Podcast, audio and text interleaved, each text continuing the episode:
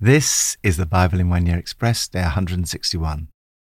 Troubles do not have the last word. George Matheson was born in Glasgow, the eldest of eight children. He had only partial vision as a boy. By the age of twenty, he was completely blind. When his fiancée learned he was going blind and that there was nothing the doctors could do, she told him she could not go through life with a blind man. He never married. He was helped by a devoted sister. Throughout his ministry, she learnt Greek, Latin and Hebrew in order to help him in his studies. Despite his blindness, Matheson had a brilliant career at the Glasgow Academy, University of Glasgow and the Church of Scotland Seminary. When he was forty years old, something bittersweet happened. His sister married. Not only did this mean that he lost her companionship, it also brought a fresh reminder of his own heartbreak.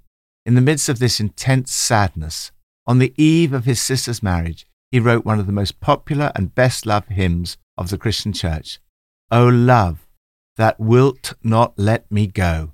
He completed the whole work in five minutes and never edited, corrected or retouched it. This came, he wrote, like a dayspring from on high. O joy, that seekest me through pain, I cannot close my heart to thee. I trace the rainbow through the rain, and feel the promise is not vain, that morn shall tearless be. Troubles are part of life. Jesus faced trouble, and so did the apostles, David, and all the people of God. However, as Matheson's hymn beautifully articulates, troubles do not have the last word. From Psalm seventy-one. Your righteousness, God, reaches to the heavens. You have done great things. Who is like you, God? Though you've made me see troubles, many and bitter, you will restore my life again. From the depths of the earth you will bring me up. You increase my honor and comfort me once more. I will praise you with the harp for your faithfulness, my God. I will sing praise to you with the lyre, Holy One of Israel. My lips will shout for joy when I sing praise to you, I, whom you have delivered. Restored after many troubles. God does not promise you an easy path. Life can be extremely hard. The psalmist has seen troubles many and bitter. His troubles, pressures and worries were not occasional or trivial. They were numerous and serious. He gives you a model of how to respond in these circumstances. First, keep trusting. It's easy to trust God when things are going well. The challenge is to keep trusting in the midst of troubles. Do not stop believing in the goodness of God. Your righteousness reaches to the skies. O God, you have done great things. Who, O God, is like you? Second, keep hoping. Your troubles will not last forever. In the midst of troubles, there is hope. You will restore my life again. From the depths of the earth, you will again bring me up. You will increase my honor and comfort me once more. God will use your troubles for good. He will shape your character through them. As a result, he will increase your honor. He will comfort you through them so that you can comfort others. Third, keep worshiping. Keep on praising God in spite of the troubles.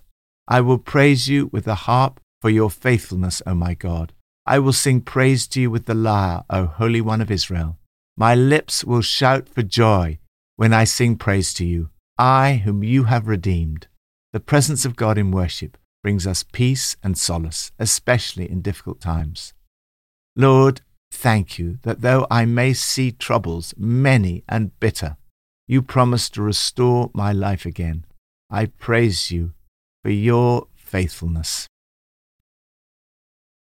New Testament, from Acts six and seven. Now, Stephen, a man full of grace and power, performed great wonders and signs among the people. Opposition arose, however, from members of the synagogue of the freedmen, as it was called, who began to argue with Stephen. But they could not stand up against the wisdom the Spirit gave him as he spoke. So they stirred up the people and the elders and the teachers of the law. They seized Stephen and brought him before the Sanhedrin. They produced false witnesses who testified, "This fellow never stops speaking against this holy place and against the law. For we've heard him say that this Jesus of Nazareth will destroy this place and change the customs Moses handed down to us." All who were sitting in the Sanhedrin looked intently at Stephen, and they saw that his face was like the face of an angel. Then the high priest asked Stephen, "Are these charges true?" To this he replied, "Brothers and fathers, listen to me. The God of glory appeared to our father Abraham while he was still in Mesopotamia, before he lived in Haran. 'Leave your country and your people,' God said, 'and go to the land I will show you.' Then he gave Abraham the covenant of circumcision, and Abraham became the father of Isaac and circumcised him eight days after his birth. Later Isaac became the father of Jacob, and Jacob became the father of the twelve patriarchs. Because the patriarchs were jealous of Joseph, they sold him as a slave into Egypt. But God was with him and rescued him from all his troubles." Rescued from all his troubles. There is sometimes a temptation to idealize the life of the early church, as if they were the perfect church and had no problems at all. We need to read the idyllic picture of the church in Acts two alongside the events of Acts six, and of course not forget all the troubles of Paul in his letters. The early church had plenty of troubles.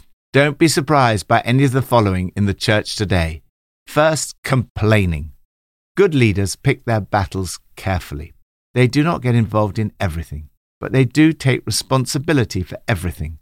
The apostles faced a justified complaint that widows were being overlooked in the daily distribution of food, yet they needed to concentrate on their main task, prayer and the ministry of the word. The solution lay, as it does so often, in effective delegation. The apostles dealt with the issue by setting aside a group of people who would wait on tables. They chose people full of the Spirit and wisdom. As a result, they kept their focus, and the word of God spread, and the number of disciples increased dramatically. Good leaders delegate and release others into their God-given gifts and ministries. Second, stirring. A group of opponents of the church stirred up the people and produced false witnesses. They twisted Stephen's words and said, "This fellow never stopped speaking against this holy place and against the law." Third, fear of change. Some of the opposition came from a fear of change. They said, "We've heard him say that this Jesus of Nazareth will destroy this place and change the customs Moses handed down to us." They found they could not keep their eyes off Stephen, whose face was like the face of an angel. He gave his defense. He recited the history of the people of God and cited the parts of history that were particularly relevant to his own situation. He said of Joseph, "God was with him and rescued him from all his troubles." He gave Joseph wisdom, just as God was clearly giving Stephen wisdom. Stephen's own rescue came only in martyrdom. He saw the glory of God and Jesus standing at the right hand of God, and Stephen was rescued for all eternity. Lord, help me not to be put off by troubles, but rather, like Stephen, to be full of faith and the Holy Spirit. May we see the word of God spread and the numbers of your followers increase more and more each day. Old Testament, from two Samuel fifteen and sixteen. A messenger came and told David, "The hearts of the people of Israel are with Absalom." Then David said to all his officials who were with him in Jerusalem, "Come, we must flee, or none of us will escape from Absalom." The whole countryside wept aloud as all the people passed by. But David continued up the Mount of Olives, weeping as he went. His head was covered, and he was barefoot. All the people with him covered their heads too, and were weeping as they went up. As King David approached Baharim, a man from the same clan as Saul's family came out from there. His name was Shimei, son of Gera. and he cursed as he came out. He pelted David and all the king's officials with stones. Then Abishai, son of Zeruiah, said to the king, "Why should this dead dog curse my lord the king? Let me go over and cut off his head." David said to Abishai and all his officials, "My son, my own flesh and blood is trying to kill me. How much more then this Benjaminite? Leave him alone. Let him curse, for the Lord has told him to. It may be that the Lord will look upon my misery and restore me his covenant blessing instead of his curse today."